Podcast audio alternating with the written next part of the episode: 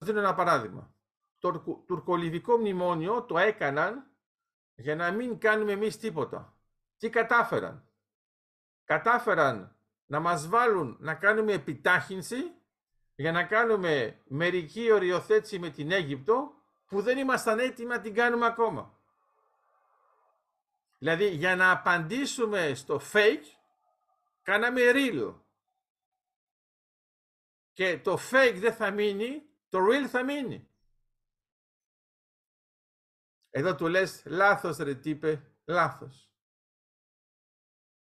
Κανονικά, αν ήμασταν fair play, θα έπρεπε στη σελίδα που έχουμε υπογράψει με την... Είναι χιούμορ, μην ευριάσετε. Στη σελίδα λοιπόν που έχουμε υπογράψει με την Αίγυπτο, θα έπρεπε να γράφουμε από κάτω, όπως γράφουμε στα άθρα τα επιστημονικά, ευχαριστούμε πάρα πολύ την Τουρκία τη συμβολή της, γιατί χάρη σε αυτήν έγινε αυτό το πράγμα που ήταν αδιανόητο αυτή την περίοδο. Και θα ήταν ωραίο. Αυτό μπορεί να το δημοσιεύσει η Κοσμολάρης, θα το δω. Λοιπόν, να, να είναι να, να ευχαριστείτε. Το είχαμε ζήσει και με τον Τάσο, τον Παπαδόπουλο. Εντάξει. Σε κάποια φάση μας είχαν πιέσει οι Τούρκοι. Δεν μπαίνω σε πολύ τεχνικά, αλλά τέλος πάντων.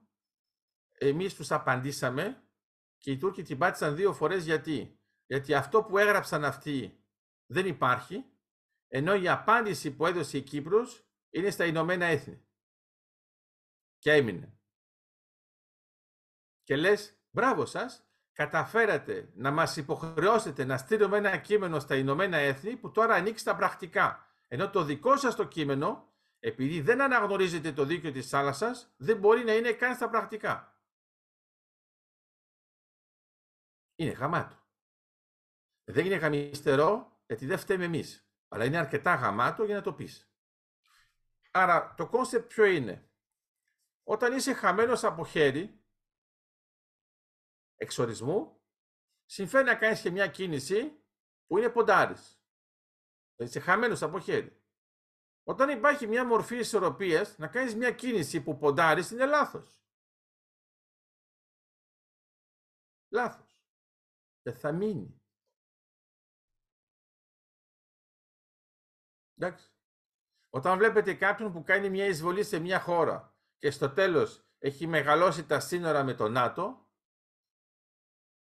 διάνοια.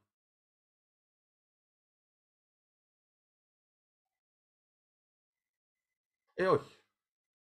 Κουκούτσι. Και λες πάλι καλά που είναι αυτός. Μας συμφέρει. Άρα εσείς ας πούμε μπορεί να τρομοκρατηθείτε από μια κίνηση και εγώ έρχομαι και σας λέω πολύ καλή αυτή η κίνηση θα μας επιτρέψει να πατήσουμε πάνω σε αυτό και να αλλάξουμε τα δεδομένα της κακέρας ενώ η κίνηση δεν αλλάζει τίποτα.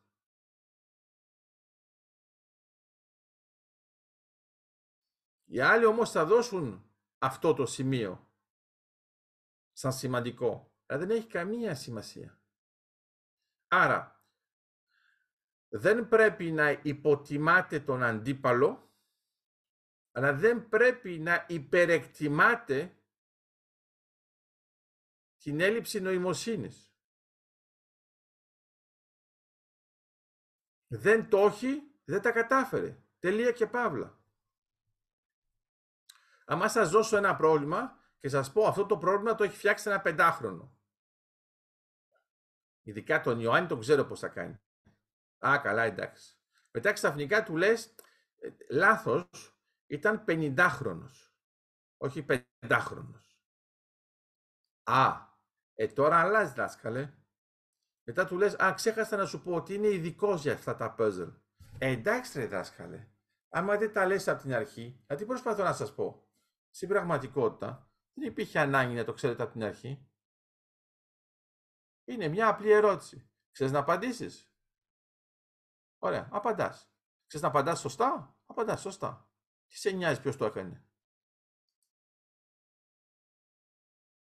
Όταν αρχίζει και σε νοιάζει ποιος το έκανε, θέλει να πει ότι δεν έχεις το επίπεδο να λύσεις το πρόβλημα, έχεις το επίπεδο να ανταποκριθείς στην επιρροή. Δεν είναι το ίδιο.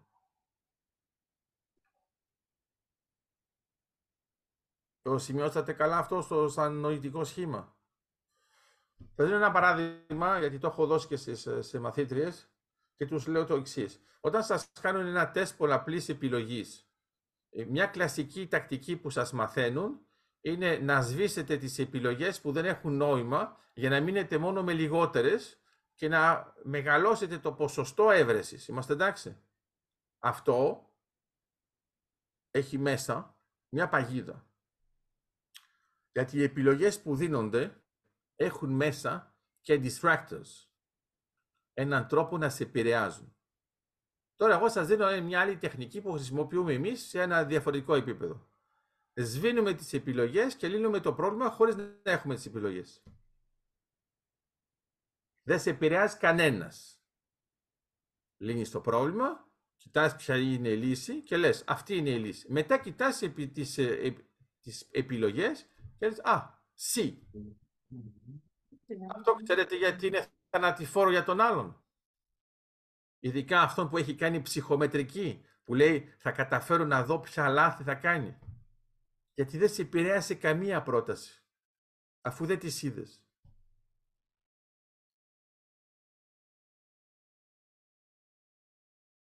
Άρα έχετε ένα παίγνιο που είναι με δύο παίχτες και λέει ο ένας για να βρω καλύτερα την νοημοσύνη του άλλου θα του βάλω και μερικά στοιχεία που θα τον μπερδεύουν. Και επειδή ξέρω πάνω κάτω ότι αυτό μπερδεύεται σε αυτό το επίπεδο, αυτό θα, θα τον ενοχλήσει. Και έρχεται ο άλλος που είναι πολύ πιο ψηλά και λέει εγώ σβήνω τις επιλογές, λύνω ένα πρόβλημα που είναι πολύ πιο δύσκολο, εφόσον δεν έχω, και απαντάω χωρίς να έχεις παίξει ποτέ εσύ.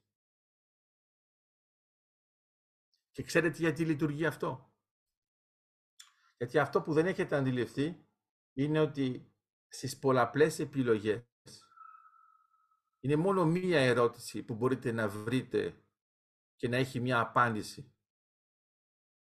Δεν μπορείτε να βρείτε τις άλλες, τις επιλογές. Καταλαβαίνετε. Όταν έχετε ένα πρόβλημα, εντάξει, έχετε μία άσκηση και σας βάζουν πέντε επιλογές. Τώρα εγώ σας κάνω το άλλο θέλω να μου πείτε ποιες θα είναι οι πέντε επιλογές που θα μας βάλουν σε αυτό το πρόβλημα; Είναι πολύ απλό. Μόνο για μία είστε σίγουροι, για τη σωστή απάντηση. Όλες οι άλλες δεν ξέρετε. Εξαρτάται πάρα πολύ από τον τρόπο που σκέφτεται αυτός που το δημιουργεί. Εσύ λοιπόν όταν απαντάς με τον τρόπο που σκέφτεται αυτός που δημιουργεί, στην πραγματικότητα παίζεις ένα παιχνίδι που αυτό σε επηρεάζει και προσπαθείς εσύ να μην επηρεαστείς και να βρεις τη λύση. Αλλά μερικές φορές το καλύτερο που έχεις να κάνεις είναι να σβήσεις επιλογές και να πεις τι θα έκανα άμα δεν ήξερα τίποτα. Και εκεί πέρα απαντάς και τη βρίσκεις. Και λέει ο άλλος, γαμότο δεν έπεσε σε καμία παγίδα. Μα δεν είδε καν την παγίδα. Γιατί από την αρχή της έσβησε. Εμένα μου αρέσουν αυτές οι νοοτροπίες, γιατί ειδικά αυτοί που πιστεύουν ότι μπορούν να μας μετρήσουν εύκολα, παθαίνουν μια πλάκα. Θυμάμαι, είχα ένα μικρό παιδί που αυτός είχε συμπληρώσει ένα IQ test και είχε συμπληρώσει μόνο μία στις δύο. Εντάξει. Το IQ test να είναι από το πιο εύκολο στο πιο δύσκολο. Και έρχεται ο μπούφος, δεν λέω τον τομέα για να μην ευρεάσει κάποια, και λέει: Βρήκες μόνο τα μισά.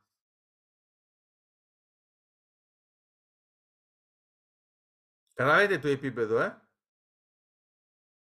Δηλαδή, για να βρεις ας πούμε την τελευταία ερώτηση στις 20, πρέπει να έχεις ένα IQ του τύπου 150. Και ο τύπος δεν κοίταξε καν ότι εξεπίτηδες στο παιδί, απαντούσε μόνο μία στις δύο. Αυτός λοιπόν του έβαλε μηδέν εκεί που δεν απάντησε και του λέει απάντησε σωστά μόνο στις μισές. Μα αυτό θα είχε νόημα αν είχε απαντήσει στις πρώτες και μετά δεν απαντούσε. Ε, θα σήμαινε ότι δεν ξέρει μετά. Όταν απαντάει συστηματικά σε όλο τον κατάλογο, θέλει να πει ότι παίζει με σένα αλλά εσύ είσαι τόσο πιο χαμηλά που δεν ξέρεις καν ότι παίζει με σένα. Και μετά του λέω του μικρού, τι του είπες όταν σου είπε ότι κατάφερες μόνο τα μισά; Του είπα την επόμενη φορά θα καταφέρω καλύτερα. Λέω την επόμενη φορά θα κάνεις τι, τα τρία τέταρτα; Ε, δεν ξέρω, δεν αποφάσισα. Θα δω. Ευτυχώς λοιπόν που αυτά τα παιδιά μου ερχόντουσαν γιατί είχαν τέτοια θέματα. Άρα, στην πραγματικότητα, τι προσπαθώ να σας πω; Προσπαθώ να σας πω το εξής. Άμα ακούσετε τους Έλληνες, συνεχώς σας λένε ότι η Ελλάδα δεν έχει στρατηγική. OK. Okay. Ωραία. εφόσον εμείς δεν έχουμε στρατηγική, ποιος επινόησε για πρώτη φορά τη στρατηγική; Αυτοί που δεν έχουν. Και οι άλλοι που έχουν, έχουν αντιγράψει αυτούς που επινόησαν τη στρατηγική που δεν έχουν. Ε, καλύτερα να το έχεις επινοήσει, ε. Πιάσε τους δικούς σου να πιστεύεις ότι δεν έχουν. Η Τουρκία, συνεχώς εγώ αυτό που ακούω από πολλούς αναλυτές, η Τουρκία ξέρει. Η Τουρκία υπολογίζει. Η Τουρκία κοιτάζει σε βάθος χρόνου. Πού ρε, πότε, σε ποιο επίπεδο; Στο μόνο τομέα που κοιτάζει σε βάθος χρόνου, ξέρεις ποιο είναι, για να ξέρετε όλοι σας, στις κρίσεις. Στις κρίσεις. Όχι Αναστασία, μην λες ναι έτσι. Δεν καταλάβεις για ποιες κρίσεις μιλάω. Μιλάω για το στρατό. Εμείς κάθε Μάρτι αξιολογούμαστε στο στρατό και είναι πολλοί που φεύγουν στη σύνταξη. Γεια σας. Okay. Στην Τουρκία ξέρουν πολλά χρόνια πριν που θα πάνε μετά. Αλλά το λάθος που κάνουν, αυτό εδώ είναι πάρα πολύ καλό όταν έχεις την νοοτροπία του δημόσιου υπάλληλου και λες «Α, εγώ ξέρω ότι θα μείνω 5 χρόνια, 10 χρόνια, θα είμαι εκεί». Okay. Το κακό για αυτούς είναι ότι εμείς ξέρουμε ποιος θα οδηγεί και θα πιλωτάρει τη φρεγάτα τάδες σε 5 χρόνια. Δίνεις πάρα πολλές πληροφορίες που δεν τις έχεις ανάγκη. Ενώ με εμάς δεν μπορούμε να δώσουμε πληροφορίες αφού μπορεί να έχει φύγει στη σύνταξη ο άνθρωπος χωρίς να ξέρει από πού του ήρθε. Εντάξει. Ε, μπορείς να γίνεις αντιστράτηγος ή να φύγεις. Ε, πώς να υπολογίσεις ο άλλος τι να κάνουμε. Βλέπετε ότι είναι τα καλά της σύνταξης και της ανασύνταξης. Πού να καταλάβει όλες που το πάμε. Αφού εσύ έχεις ένα σούπερ αγιεθά και τα λοιπά και τον αλλάζεις την τελευταία στιγμή γιατί πολιτικά δεν, σε, δεν το γουστάρεις, παιδί μου. Ε, όλες που να το προβλέψεις. Άρα, αυτό που πρέπει να καταλάβετε λοιπόν είναι ότι αυτή η τεράστια υπερεκτίμηση γίνεται επειδή ζούμε σε έναν κόσμο φαντασίωσης. Αυτός ο κόσμος φαντασίωσης τον είχαμε και στην αρχαία Ελλάδα με τους Πέρσες. Μένα μου αρέσει πάρα πολύ αυτό το παράδειγμα σαν concept. Έχουμε λοιπόν τους πολέμους με τους Πέρσες. Δεν φταίμε εμείς, εντάξει, δεν μπορεί να πείτε φταίμε πάλι εμείς. Όχι. Ήμασταν εδώ, δεν καθόμασταν. Πού καθόμασταν, στη Χερσόνησο του Αίμου. Εντάξει. Όχι στα Βαλκάνια, δεν υπήρχαν Βαλκάνια. Ωραία. Καθόμασταν και ερχόταν αυτοί. Ερχόταν μία φορά, δύο φορές, τρεις φορές. Ρε παιδιά, κάτι πρέπει να κάνουμε. Άρα εμείς παλεύαμε. Εντάξει, okay. Τους μαθαίναμε και πώς να πεθαίνουν, γιατί ήταν αθάνατοι. Αλλά τέλος πάντων, σε κάποια φάση ήρθε μια διάνοια πιο πάνω από τον Θεμιστοκλή που είναι ήδη σούπερ διάνοια. Δηλαδή ο Θεμιστοκλής είναι γαμάτος, αλλά ο Μέγας Αλέξανδρος είναι γαμιστερός. Τι να κάνουμε. Όχι επειδή είναι, τα έσωσε με το γόρδιο δεσμό. Γόρδιο δεσμό, να ξέρετε, αν υπάρχει αυτή η λύση είναι επειδή ήταν ο Μέγας Αλέξανδρος. Γιατί άμα ήταν κάποιος άλλος που είχε κάνει ακριβώς την ίδια λύση, θα το λέγαμε Μέγα Μαλάκα. Γιατί δεν είχε δικαίωμα να το κάνει. Απλώς επειδή ήταν ο Μέγας Αλέξανδρος, του είπαν ότι ε, βέβαια, το λύσατε. Όμως, αυτό που έλυσε είναι το εξής. Η ανάβαση του κύρου είναι, έχει σημασία αυτό το πράγμα. Μελετώντας τι έκαναν οι παλιοί, ο Μέγας Αλέξανδρος τι καταλαβαίνει; Καταλαβαίνει ότι 10.000 στρατιώτες μπορούν να διασχίσουν μια αυτοκρατορία χωρίς να πεθάνουν. Προσοχή, επιστρέφοντας. Είναι όλοι μισθοφόροι, είναι όλοι χάλια, θα μπορούσαμε να πούμε σε επίπεδο ηθικό, okay? Τα δεχόμαστε αυτά, επιστρέφουν και ολόκληρη αυτοκρατορία δεν μπορεί να τους σταματήσει. Και σου λέει, άμα άνθρωποι που είναι μισθοφόροι, χωρίς μεγάλες γνώσεις. Είναι μόνο 10.000. Οι μύροι, ε; γι' αυτό έχουμε το εκατομμύριο. Ενθυμίζω για αυτούς που λένε ότι είναι τέλεια η γλώσσα, εμείς το εκατομμύριο το λέμε 100 φορές το 10.000, που είναι εντελώς κλασικό. Όλοι σκεφτόμαστε με αυτόν τον τρόπο. Έχει πολύ πλάκα όταν κάνουμε το δισεκατομμύριο. Εκεί πέρα αλλάζαμε. Εντάξει. Φαντάζομαι ότι αυτό θα το ονομάσουμε πλαστικότητα εγκεφάλου. Λες, γιατί να μετράω με αυτόν τον τρόπο και να μην μετράω αλλιώς; Λουτσία, καταλάβες τι λέω; Το εκατομμύριο είναι βασισμένο σε μία μονάδα που δεν υπάρχει αλλού. Είναι το 10.000. Okay. Γιατί δεν έχουν το 10.000, οι άλλοι έχουν το 1000, ρωμαϊκά, πολύ εύκολα, το 1000, ξανά το 1000, ξανά το 1000. Και τελειώσαμε. Όχι, εμείς κάνουμε και άλλα. Το λέω για να το χαρεί η Μαγδαληνή, που είναι ειδική σε σχέση με τη Μισελίν. Καταλαβαίνει αυτή. Όταν λοιπόν το κατάλαβουμε αυτό το πράγμα, ο Μέγας Αλέξανδρος σκέφτεται ένα πράγμα που είναι θεαματικό, άμα το σκεφτείτε καλά, λέει, αντί να λύνουμε πάνω το πρόβλημα όταν έρχεται εδώ, θα το λύσουμε από την αρχή. Δηλαδή δεν θα κάνουμε ολόκληρη οργάνωση για να κάνουμε την άμυνά μας εδώ, αλλά θα διαλύσουμε την επίθεση πριν αρχίσει. Κανένας δεν το σκέφτηκε αυτό. Αλλά πώς το σκέφτηκε ο Μέγας Αλέξανδρος. Μόνος του; Όχι. Μελέτησε την ιστορία, είδε τι έγινε και κατάλαβε ότι αυτό το επιχείρημα γίνεται.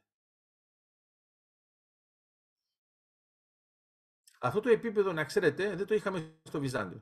Στο Βυζάντιο είχαμε μια τάση να κοιτάζουμε τι γίνεται σε άμυνα. Στο Βυζάντιο είχαμε μια χρονοστρατηγική άμυνα. Δηλαδή, ήμασταν ικανοί να πούμε σε δύο αιώνες θα έχουμε κάποιο πρόβλημα. Βέβαια δεν το έχουμε τώρα, εντάξει, εκτός από την Εκκλησία.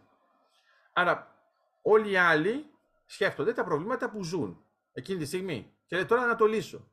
Και λες καλά, χθες δεν το έχεις. Γιατί δεν προσπάθησες να το λύσεις. Δηλαδή εμείς σκεφτόμαστε μετά την πυρκαγιά. Ποτέ πριν. Πρέπει κάπου να έχει καεί κάτι για να βάλουμε πράγματα εναντίον της πυρκαγιάς μετά. Θα μου πείτε είναι παραδοσιακό. Βέβαια είναι παραδοσιακό, γιατί εμείς τη σήμανση στην Ελλάδα την έχουμε επινοήσει στο υψηλότερο επίπεδο με τα μνήματα. Ε, ναι. Ε, εκεί που βάζεις, εκεί που έχει νεκρό, ξέρεις ότι είναι επικίνδυνη στροφή. Εγώ όταν κυκλοφορώ σε δρόμο, κοιτάζω πού είναι τα μνήματα. OK. Okay. Άμα κοιτάξετε, θα έχει πλάκα ας πούμε, να έχετε μια σήμανση, να το προτείνουμε Μαρία, τον οποίο να λέει στα επόμενα 100 μέτρα τρία μνήματα. Εγώ σου βάζω στοίχημα ότι εκεί πέρα κόβεις λίγο τη φόρα. Ενώ άμα σου πει απλώς χαμήλωσε την ταχύτητα, θα πεις εγώ είμαι παιχταράς, θα το καταφέρω. Ενώ άμα ξέρεις ότι είναι... Μπορείς να το κάνεις και με χιούμορ, για το να αρέσει πιο πολύ στη Λουτσία. Να πεις, στα επόμενα 100 μέτρα προσφορά μνήμα καινούριο για σας. Αλλά αυτό είναι επικίνδυνο γιατί μέχρι να το καταλάβει ότι πώς θα το έχει περάσει. Άρα κάνεις κάτι πολύ απλό, βάζεις ένα μνήμα που να φαίνεται. Αυτό που σας λέω, γελάτε. Αλλά σας υπενθυμίζω ότι όταν είστε σε δρόμο και υπάρχουν φανάρια, υπάρχουν φανάρια που σας προειδοποιούν ότι θα έρθει φανάρι. Αυτά τα φανάρια δεν τα έχετε ποτέ ερμηνεύσει σαν μεταφανάρια. Έχουν σχέση με μια μεταγνώση. Πες ότι είσαι μπούφος, το κοιτάς το φανάρι και λες γιατί κάνει αυτό το πράγμα; Λες κόκκινο δεν βγαίνει, εγώ συνεχίζω κανονικά. Και ξαφνικά σου έρχεται στο κόκκινο γιατί δεν πρόλαβες. Μετά λες ποιος το έβαλε το άλλο το φανάρι; Για ποιο λόγο το έβαλα; Για να φάω τα μούτρα μου στο κόκκινο; Αλλά στην πραγματικότητα πρέπει να καταλάβετε το εξής. Οι Γάλλοι έχουν ένα ωραίο αστείο έτσι. Κανονικά το θυμάστε. Είναι μια γέφυρα που έχει μια πινακίδα και λέει ε, δεν μπορείς να περπατήσεις πάνω σε αυτή τη γέφυρα όταν είσαι δύο άτομα. Εντάξει. Άρα πηγαίνει ένας τύπος, είναι μόνος, πηγαίνει και πέφτει η γέφυρα. Ρωτάει ο τύπος, ρε παιδιά, αφού είχατε πει ότι ε, με δύο άτομα πέφτει η γέφυρα, όχι. Και λέει, ένας άνθρωπος που έχει προειδοποιηθεί αξίζει δύο.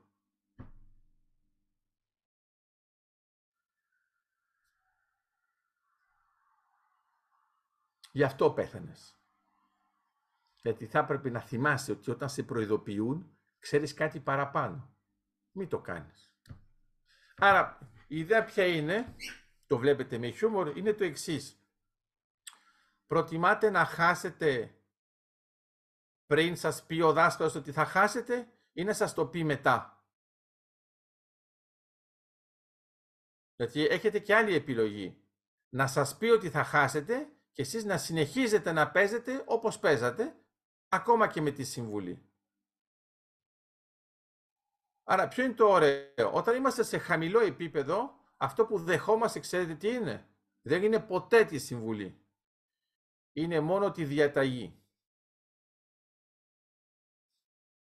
Άρα όταν σου δίνουν διαταγή δεν είναι να καταλάβεις τι λέει, ακολουθείς τη διαταγή. Στην πραγματικότητα να ξέρετε ότι οι διαταγές είναι απλώς συμβουλές σε χαμηλό επίπεδο.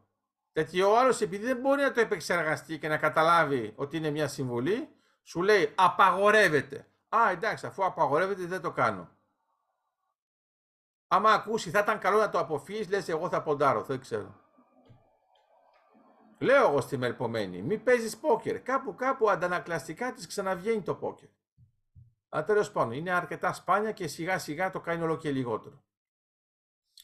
Άρα λέω το εξής, ε, για να καταλάβετε πού το πάω. Ας πούμε μου δείχνετε ένα σκίτσο, έτσι, κάτι που θεωρείτε εσείς ότι είναι ωραίο. Εντάξει, έχετε ζωγραφίσει κάτι. Και λέτε θα ρωτήσω στο δάσκαλο αν είναι όμορφο. OK. Okay. Α, κανονικά εσείς τώρα περιμένετε να σας πω αν είναι καλό ή όχι. Είμαστε εντάξει. Θα πω πάνω του ότι είναι εντάξει. Η έκφρασή μου θα είναι ότι είναι μια χαρά. Ξέρετε γιατί; Δεν το έχετε παίξει ήδη.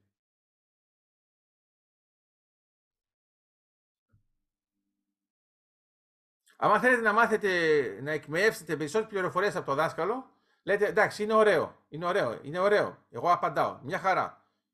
Δηλαδή είναι ωραίο. Λέω ναι, ναι, μια χαρά. OK. Okay. Άρα η ερώτηση που πρέπει να κάνετε. Δάσκαλε, αυτό να το ξανακάνω; Όχι. Θα μου πείτε, μα πώς είναι δυνατόν αφού λέτε μια χαρά στο πρώτο. Ε, το πρώτο είναι τελειωμένο.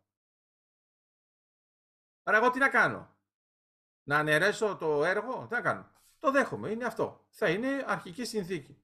Αν όμως μου λες να το ξαναδοκιμάσω να κάνω ακριβώς το ίδιο. Όχι. Όχι. Π.χ. αυτό μπορώ να πάρω ένα παράδειγμα. Να μου στείλετε ας πούμε μια ηχογράφηση με φλογέρα ενώ δεν ξέρετε να βάλετε τα δάχτυλά σας. Στην ηχογράφηση φαίνεται μια χαρά. Το στέλνετε και μετά μου λέτε, ωραία ηχογράφησε. Μια χαρά. Να ξαναπέξω, όχι. Να μάθεις να βάζεις τα δάχτυλα εκεί που πρέπει. Δεν, δεν μίλησα για κανέναν, δεν είπα τίποτα. Δεν, δεν.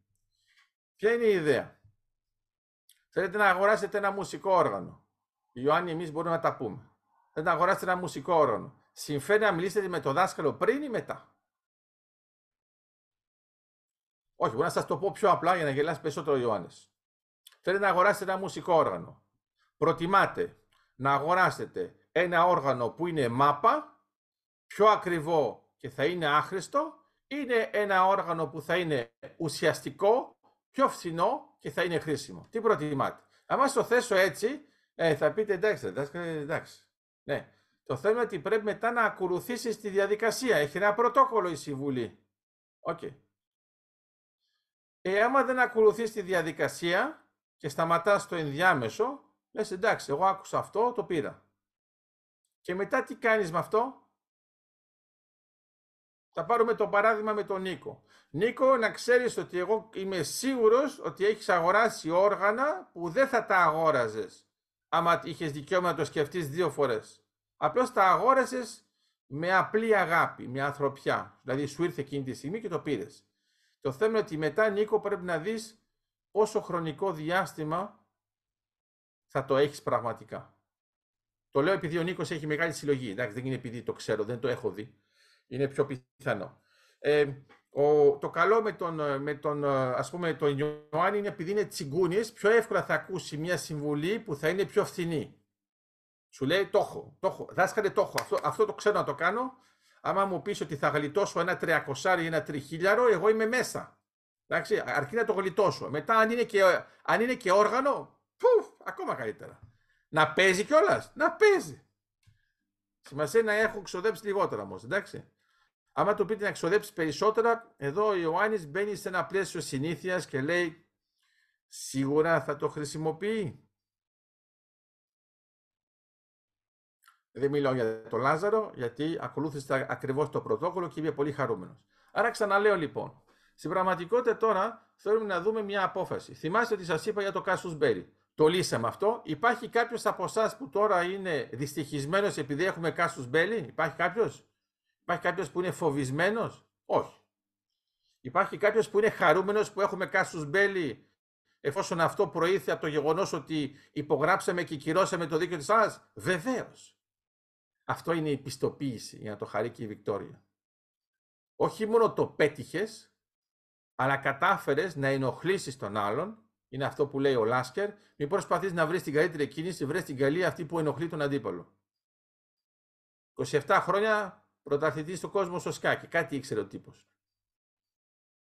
Άρα, ο Ιμανουήλ. Λέω ξανά.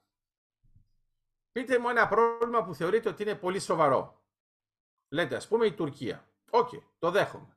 Λέω, προτιμάτε να έχουμε σύνορα όχι με την Τουρκία, αλλά με την Κίνα; Αν είναι μερικοί που θα πουν, α, τέλεια, θα μπορούμε να αγοράζουμε κινέζικα από δίπλα. Και θα τους έλεγα εγώ, δεν είναι ανάγκη αφού τα έχετε ήδη στη γειτονιά σας. OK; Okay? Ωραία. Λέω τώρα. Λες, εντάξει, δεν σ' αρέσει η Κίνα, είναι λίγο, έχει μεγάλο μέγεθος. Προτιμάς, ας πούμε, να είναι η Περσία.